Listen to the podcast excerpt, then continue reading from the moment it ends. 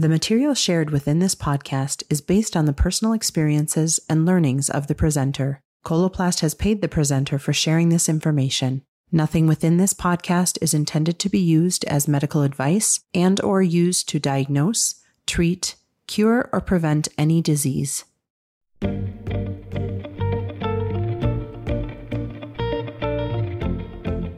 Welcome to the Coloplast Professional Bowel and Bladder Matters podcast, where we explore various important topics related to ostomies and continence. I am your host, Michelle Best. I am a Coloplast clinical consultant for ostomy care in North America.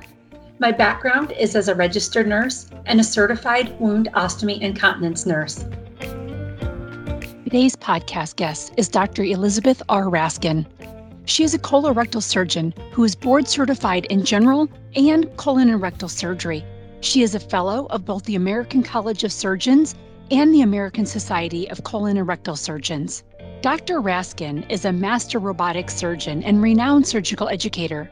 She brings a wealth of experience in minimally invasive colorectal surgery and complex reoperative abdominal and pelvic surgery. With an expertise in inflammatory bowel disease, in particular complex Crohn's disease, she specializes in bowel conservation and minimally invasive approaches.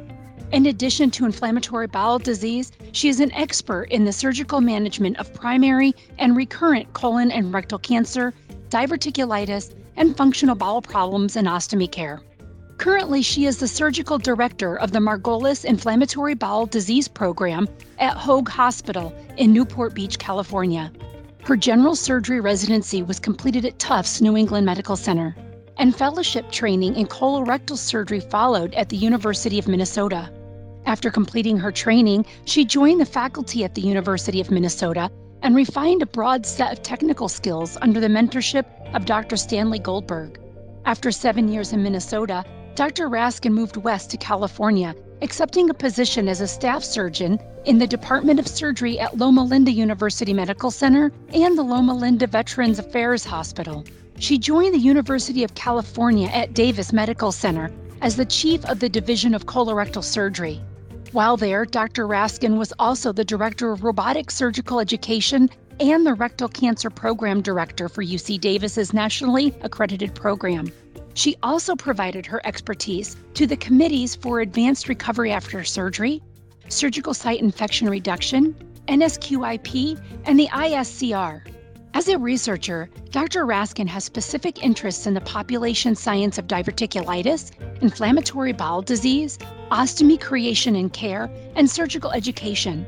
She has written and contributed to numerous peer reviewed publications and textbooks and has presented multiple national and international lectures on a wide array of colorectal topics. Dr. Raskin lectures, teaches, and trains surgeons of all levels, allied health representatives, and industry on robotics. She has been honored as Teacher of the Year in Surgery, the Golden Scalpel, by the surgical residents at Loma Linda Medical Center for her engaging and effective methods. In 2020, she won the Department of Surgery Leadership Award for being an outstanding faculty leader inside and outside of the operating room. Today's guest speaker is Janet Stoia Davis. She is a registered nurse, certified wound ostomy and continence nurse, and a foot care nurse. Janet began her early career as a certified critical care registered nurse and has been a CWOCN since 1985, enjoying over 36 years in wound ostomy and continence nursing. In 1996, she embarked in a private wound ostomy and continence practice, first as a partnership and presently as a sole proprietor. Janet practices across the continuum, focusing on ostomy care coupled with a passion for patients attaining their desired quality of life. While running outpatient ostomy clinics, she serves a variety of populations and challenges, adding a bit of spice to her practice. Janet lectures nationally and internationally and has published on quality of life of people living with an ostomy, as well as co authored a home study course on wound management and healing and an educational video on common perineal skin injuries. She also participates in ostomy and incontinence associated dermatitis research and actively participates with the WOCN Society and industry to move ostomy care forward. Her peers in the Pacific Coast region of the United States have awarded her enterostomal therapy nurse of the year in 1996, the President's Award in 2000, and a Professional Education Award in 2004. Our topic today is part two of the series with Dr. Elizabeth Raskin and Janet Stoia Davis, focusing on the use of a convex pouching system in the postoperative period, a national consensus.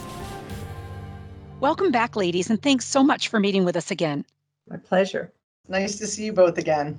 We concluded part one by discussing survey results surrounding the use of post op convexity. Janet, you had pointed out that the majority of nurses on the National Consensus Panel said that they would use convexity in the immediate post op period, which was defined as zero to eight days after surgery. In your opinions, what is the value of this national consensus? Giving permission to do what you think is right and putting the science behind it. it helps right i mean mm-hmm. the science is just it's just starting in this area but i think you've kind of identified a place that we could be doing things better and we can also enable nurses and physicians to do the right thing without fear of oh you're causing a problem that's going to result in a you know deleterious issue with a patient's ostomy i think giving them permission to do the right thing is what this science will um, enable I couldn't agree with you guys more about this. The first statement was that the primary goal is to have a reliable pouching system that prevents leakage. I, for one, appreciated that the article addressed any leakage calling out undermining as also being leakage. But I believe the myth that was mentioned earlier really revolves around convexity uh, contributing to mucocutaneous separation. What was the panel discussion surrounding that? The discussion that we had and was pretty unanimous, I think, or was unanimous in the panel was now we're giving, like you worded very well, Dr. Raskin, is that we given the permission by this that convexity is okay regardless of when the stoma was created. But even if that mucocutaneous separation occurs, we can deal with the wound care. Very seldom do you have a, such a significant one that goes down to fascia. And if it goes down to fascia and you have that separation or necrosis stoma, you're going to call Dr. Raskin and say, hey, this, this person needs to go back. So most of the time, the mucocutaneous separations will resolve on their own. I think it's, and it's, was it really caused by the convexity? We don't have that data, but we know that many times we use convexity and nothing happens. I think mucocutaneous separation is um, related more to the cofat comorbidities that the patient has, the condition of that patient's overall health and the condition of the, the belly, the amount of edema and all those things. So the bottom line is, is that the panel discussed that if a mucocutaneous separation occurred, we can deal with the wound at, in wound healing.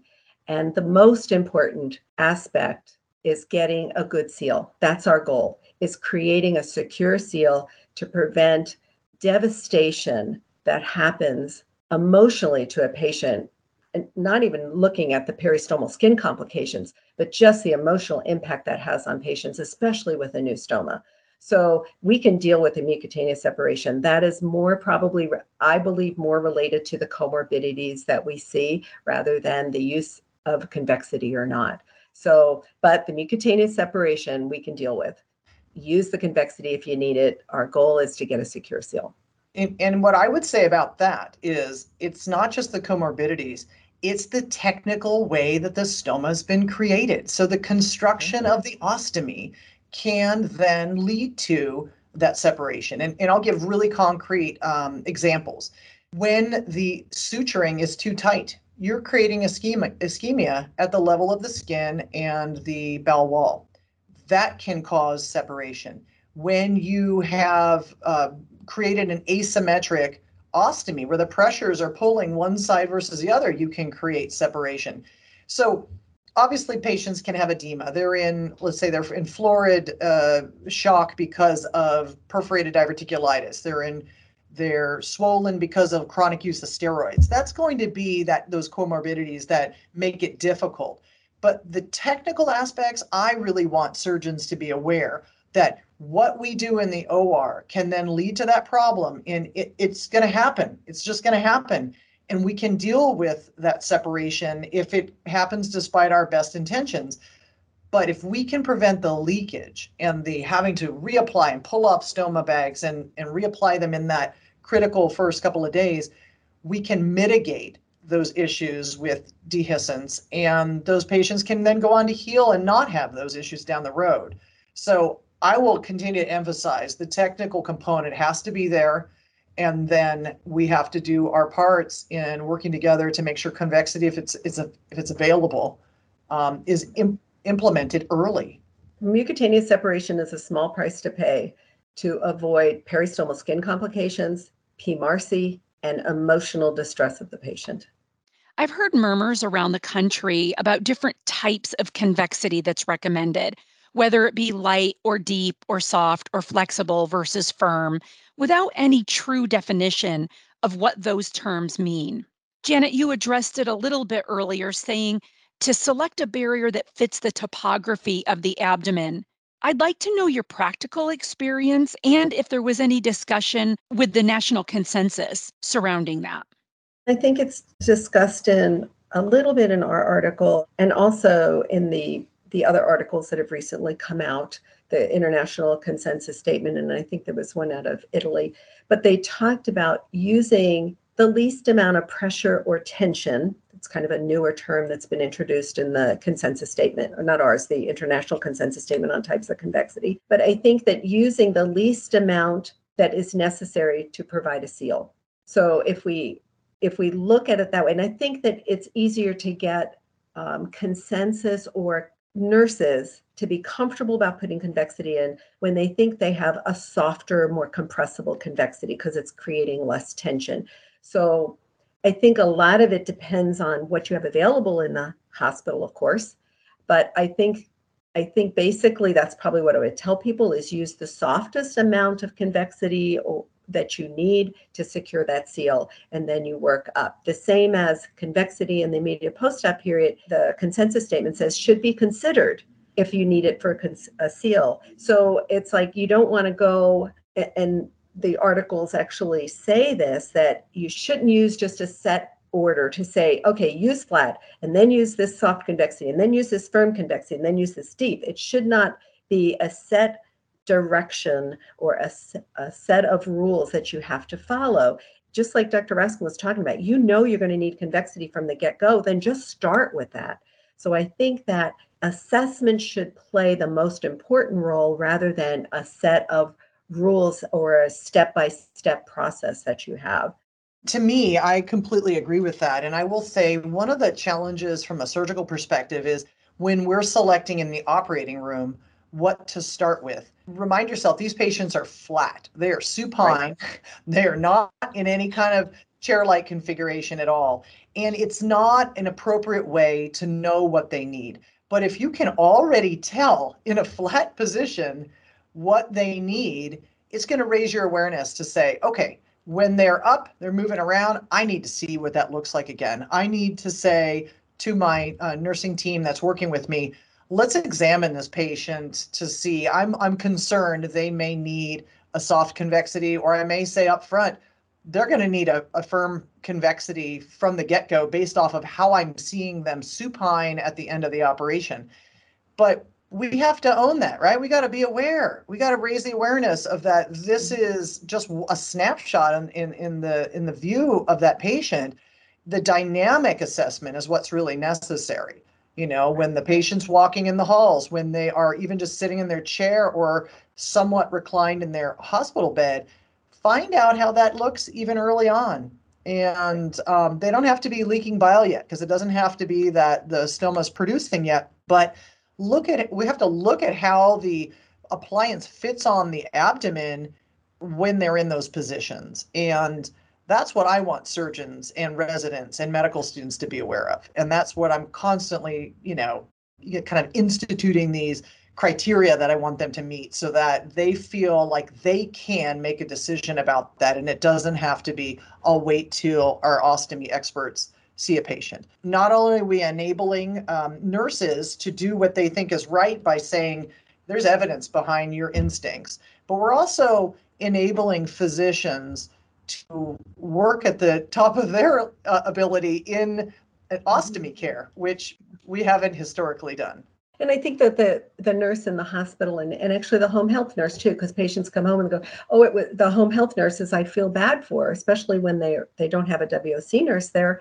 but they're hearing from the patient, oh, I didn't have a problem in the hospital. I w- it never leaked in the hospital. And they're looking at their home health nurse going, why can't you fix this? Well, you know, that's an education too, that in the hospital, the patients need to understand, you know, just like from the OR where they're flat and not moving to their room where they start mobility they're they're not as active. And then as they become active then their needs change. And so again that assessment is so important. I have a great example. Just this week, I had a patient that has a bridge in, um, a loop colostomy, and I put them in a one piece flexible pouch because I could get that underneath that bridge and it held great, had great wear time.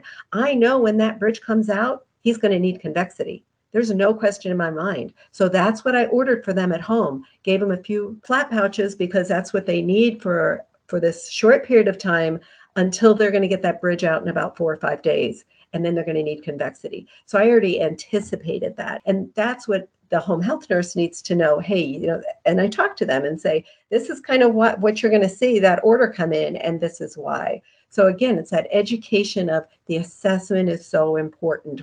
I, I like that example because that's a perfect real-time example. Honestly i think it's that dynamic approach with good communication that's at the heart of this. And that's like that's why the consensus statement was such a great project to work on together, getting really granular on how we should be doing this work. For clinicians that are hesitant to use convexity, either in the immediate post-op period or any other way in phases of care, how would you gain their confidence and what is one key point that you'd like to share with them? I have to be honest, I don't think that most surgeons even know that it's possible. They just they take what you're giving them in the operating room, right? So I think the first thing I would do is, and this is, actually very relevant with the uh, consensus statement, is that we submitted an abstract to the American Society of Colorectal Surgeons, and it got accepted to to publish our work with the consensus statement, right? And in fact, it's it's been nominated as one of the best abstracts of the year. And so our poster is going in showing this information. So honestly, it's starting the conversation. It's making ostomy care more of a surgical topic uh, as opposed to relegating it to a nursing topic alone. Like Janet has said, make time for it. And I would say put that thought and energy into it up front and put that energy into it at the resident intern level and move it onward. And any surgeon graduating from a program ought to be able to demonstrate competency in ostomy technique and ostomy care. That has not been something that has been historically done. We have to show proficiency in certain areas of surgery. For example, the use of um, electrocautery devices or energy devices, the use of laparoscopic equipment. But could you imagine making that a criterion for surgeons graduating that they had to demonstrate to a wound ostomy continence nurse that they can change an appliance, apply and select the right appliance for a patient.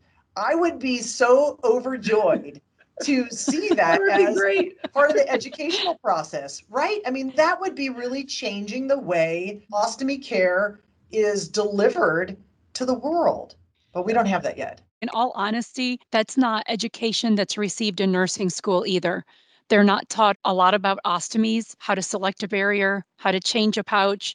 And we can't expect people to know things that we don't educate them on. I know when I was in nursing school, I didn't learn about ostomies. I didn't learn until I went back for specialty training.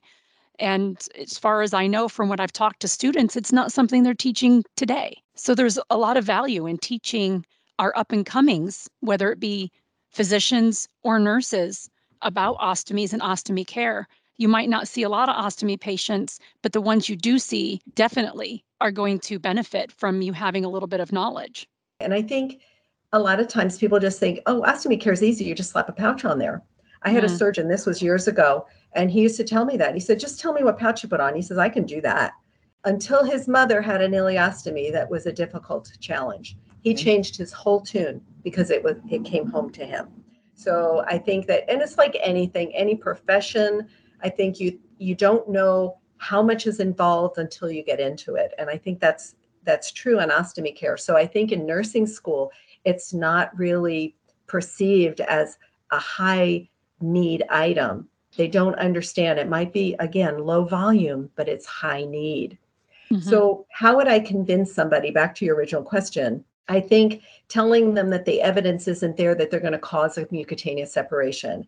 And just the fact that we've had this consensus statement and we had a couple surgeons on that consensus panel that are advocating that it's okay to use it. Again, back to what we said in the beginning, giving them permission to use mm-hmm. that. It's not going to disrupt that surgical stitching around there. You're not going to, you know, you're not causing the problem. So, one, giving them permission and giving them permission from a surgeon's perspective. I think that's one thing. So they need to know that the evidence isn't there that we're creating problems, that they've said it's okay. I think that for personally, if it was me, I would tell them my experience of using way before soft. I mm-hmm. used firm, but I think that if you're uncomfortable, the I the the fact that we have the soft convexity now, we have shallow convexity, we have light convexity, we have soft convexity, all those terms. And again, we need to define those better for sure. But to use something like a soft convexity first and get your feet on the ground with that and feel comfortable with that. But that this consensus statement says it's okay to use it. So we don't have evidence, but we have consensus from a panel of experts that say it's okay. So that's kind of my would be my approach to get someone comfortable with taking that big step. And again, we showed that many people are using it in that period of time. It's kind of like everybody's doing it, but nobody's talking about it. Which you, you know, there's a lot of other areas of life where we could draw parallels, right? But part of it is is literally just having the confidence to do the right thing. And if our experience has shown us that, you know, who cares if the evidence is there yet? We can speak anecdotally be, about our patients' lives and quality of life is not measured as often as we're looking at really concrete, you know, data. I would say that we got to trust our gut, and that's really no pun intended, but well, actually, it is intended. You got to trust our gut on this one, right?